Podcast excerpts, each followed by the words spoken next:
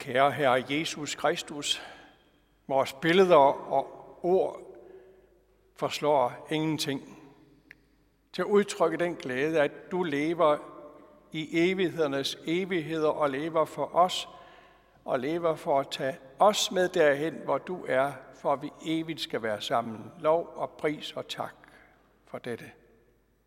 Amen. Påsketiden er jo en lang glædestid fra påske til pinse. Glæden over, at Jesu Kristi liv er uden ophør, og at han vil give os med ejerskab af det liv, der er hans. Omdrejningspunktet i dag er Jesus stærke løfte. Jeg kommer og tager jer med, for at I skal være, hvor jeg er. Og så Jesu berømte selvpræsentation, jeg er vejen og sandheden og livet. Jeg er vejen for det første. I sin bjergprædiken omtaler Jesus to veje. Den brede og den smalle. Den forkerte og den rigtige. Her sætter han sit eget navn ind. Jeg er vejen. Den rette vej. Kun ved ham finder vi Gud. Ingen kommer til faderen uden ved mig. En vej forbinder to steder med hinanden. Jesus forbinder os med Gud. Billedet kan godt misforstås. Som om vi skal finde Gud efter lang, møjsommelig og anstrengende vandring. Sådan er det ikke. En vej er selvfølgelig noget, man går ad, men det er også noget, man kommer ad. Jesus kommer til os. Vejen var det allerførste navn på de kristne. Før Paulus blev omvendt, står der, at han ledte efter dem, der holdt sig til vejen, så han kunne arrestere dem. Vejen er Jesus selv. Han er vores direkte vej til Gud. Til ham er der en andre veje. I begyndelsen af Bibelen hører vi om, hvordan Moses i særlige situationer og i begrænset omfang mødtes med Gud. Uden dog helt at se ham.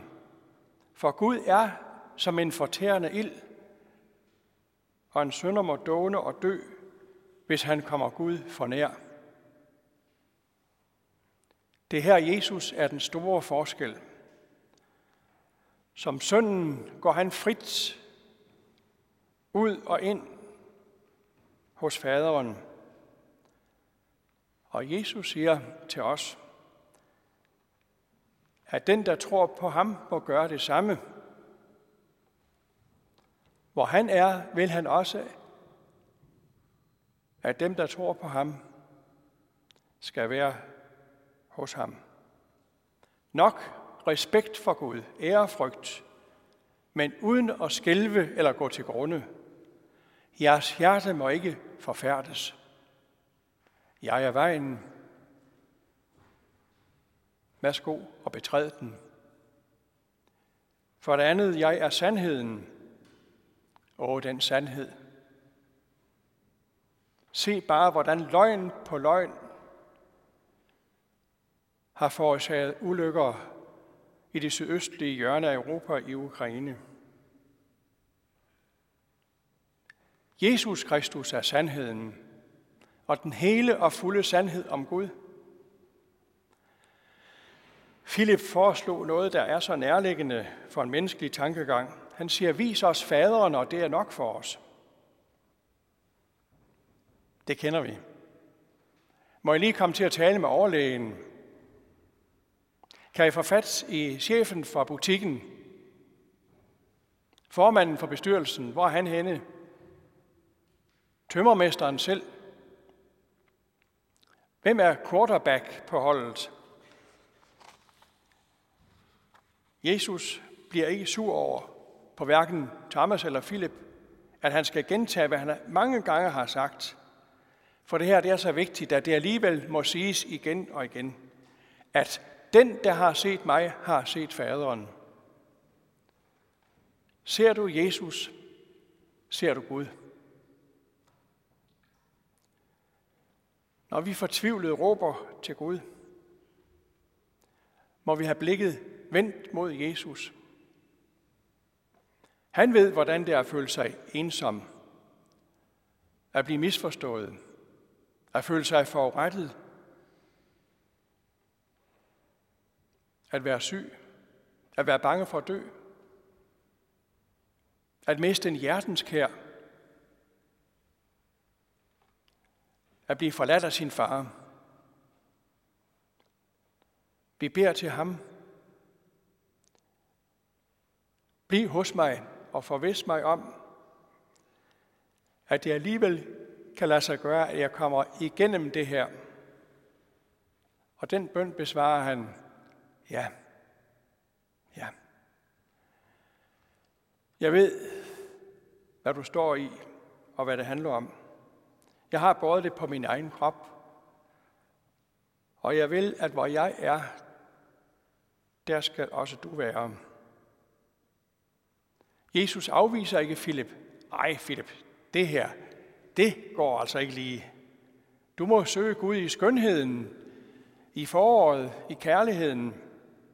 Nej, han svarer, den, der har set mig, har set faderen. Se på mig, og jeg har båret. Jeg vil ikke svigte og forlade dig. Navnet Jesus er fællesnævner mellem alle kristne i hele verden. Fordi Jesus er sandheden om Gud. Som Peter sagde det så stærkt i det, lille afsnit fra Apostlenes Gerninger, vi fik læst. Han er den sten, som blev braget af nogen desværre, men er alligevel hovedhjørnestenen. Der er ikke frelse i nogen anden. Der er ikke givet mennesker noget andet navn, under himlen, som vi kan blive frelst ved. Jesus er sandheden. Og for det tredje er Jesus livet. Det er livet om at gøre og kende den eneste sande Gud og ham, han har sendt, Jesus Kristus. En af de bedste beretninger om Jesu opstandelse, hvis man kan tillade sig at rubricere beretningerne på den måde, det er den om de to Emmaus-vandrere, den er så rørende menneskelig. To skuffede disciple spacerer sammen på selveste påskedag, opstandelsens dag, fra Jerusalem til landsbyen Emmaus. Jesus kommer og følges med dem, men de genkender ham ikke og tror, det er en fremmed. Og så siger de, ærligt og redeligt, som de har det. Vi havde håbet, at han var den, der var profeternes, profetiernes opfyldelse. Så ville den fremmede til at gå, men de nøder ham. Bliv hos os. Og det gør han. Han bryder brødet og holder nadver. Der genkender de ham. Jesus Kristus er genkendelig i den hellige nadver. Når vi føler og smager brød og vin, er det pantet på, at han er hos os, tager os til sig, for at vi skal være, hvor han er. Hvis vi skal på en ferie i udlandet, tager vi en flyver.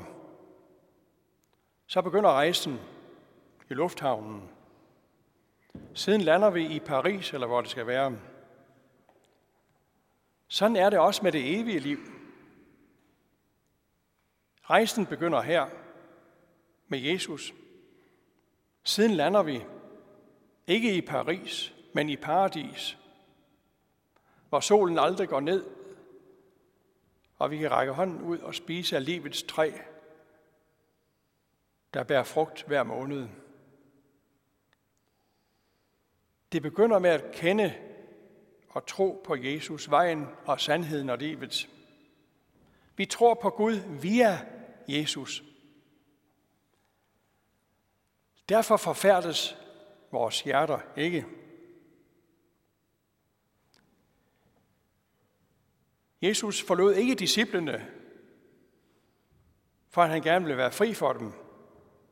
For han vil, at vi skal være, hvor han er.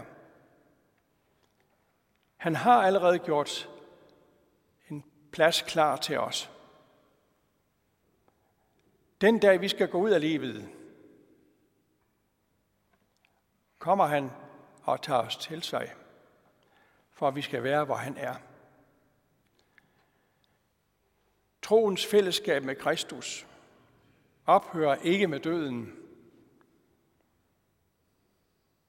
En kristen dør ud af livet, som vi kender det her, og går samtidig ind til livet. Der er boliger nok. Det er frydetonen, som han opstod, skal vi opstå. Ære være faderen og sønnen og helligånden, som i begyndelsen, således også nu og altid og i al evighed. Amen. Lad os med apostlen tilønske hinanden. Hvor Herres Jesu Kristi nåde, Guds vor Fars kærlighed og Helligåndens fællesskab være med os alle. Amen.